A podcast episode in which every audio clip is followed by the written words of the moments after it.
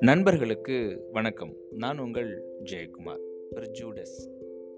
ஒரு அம்மா தன்னுடைய ரெண்டு குழந்தைகளுக்கும் ரெண்டு ஆப்பிள் பழம் வாங்கிட்டு வராங்க. அம்மா ஆப்பிள் பழம் வாங்கிட்டு வந்ததை பார்த்ததும் மூத்த குழந்த வேகமாக ஓடி வந்து ரெண்டு ஆப்பிளையும் கையில் எடுக்குது. கையில் எடுத்துகிட்டு வலது கையில் உள்ள ஆப்பிளை ஒரு கடி கடிக்குது. கொஞ்ச நேரம் கழித்து இடது கையில் உள்ள இன்னொரு ஆப்பிளையும் கிடைக்குது. இதை பார்த்ததும் அம்மாவுக்கு கோபம். ஏன் பாப்பா ரெண்டு ஆப்பிள் வாங்கிட்டு வந்தேன் அம்மா.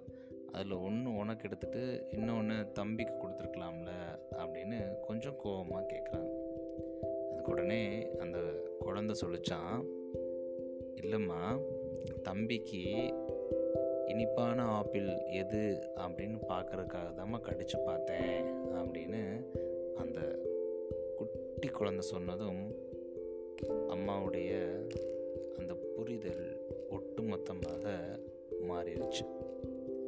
ஆமாங்க. நம்ம பல நேரங்களில் ஒரு சிலரை இப்படி தான் ஜட்ஜ் பண்ணுறோம் சில நேரங்களில் ஜென்ரலாகவே இவங்கனாலே இப்படி தான் இருப்பாங்க அப்படின்ற ஒரு அபிப்பிராயத்துக்கு வந்துடும் ஸோ அவங்க என்ன பண்ணுறாங்க ஏது பண்ணுறாங்க அவங்க எதனால் இதை பண்ணாங்க? அப்படின்ற அந்த அடிப்படை புரிதலுக்கே நாம் பல நேரங்களில் போகிறதே இல்லை.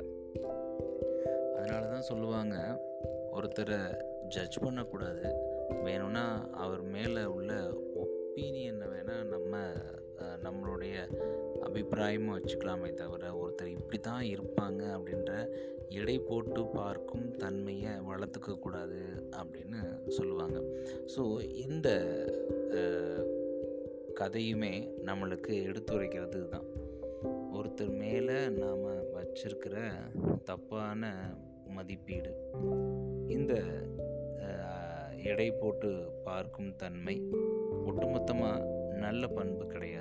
ஸோ ஒருத்தர் எடை போட்டு பார்க்குறதுக்கு முன்னாடி ஏன் எதற்கு எப்படி எதனால் இந்த நிலை அப்படின்றத நாம் கொஞ்சம் அனலைஸ் பண்ணி அதுக்கப்புறம் ஒருத்தரை நம்ம ஜட்ஜ் பண்ணுறப்போ அது நம்மளுக்கும் சரி அவருக்கும் சரி இரண்டு பேர்த்துக்கும் இடையே உள்ள புரிதல் அதிகரிக்கும்.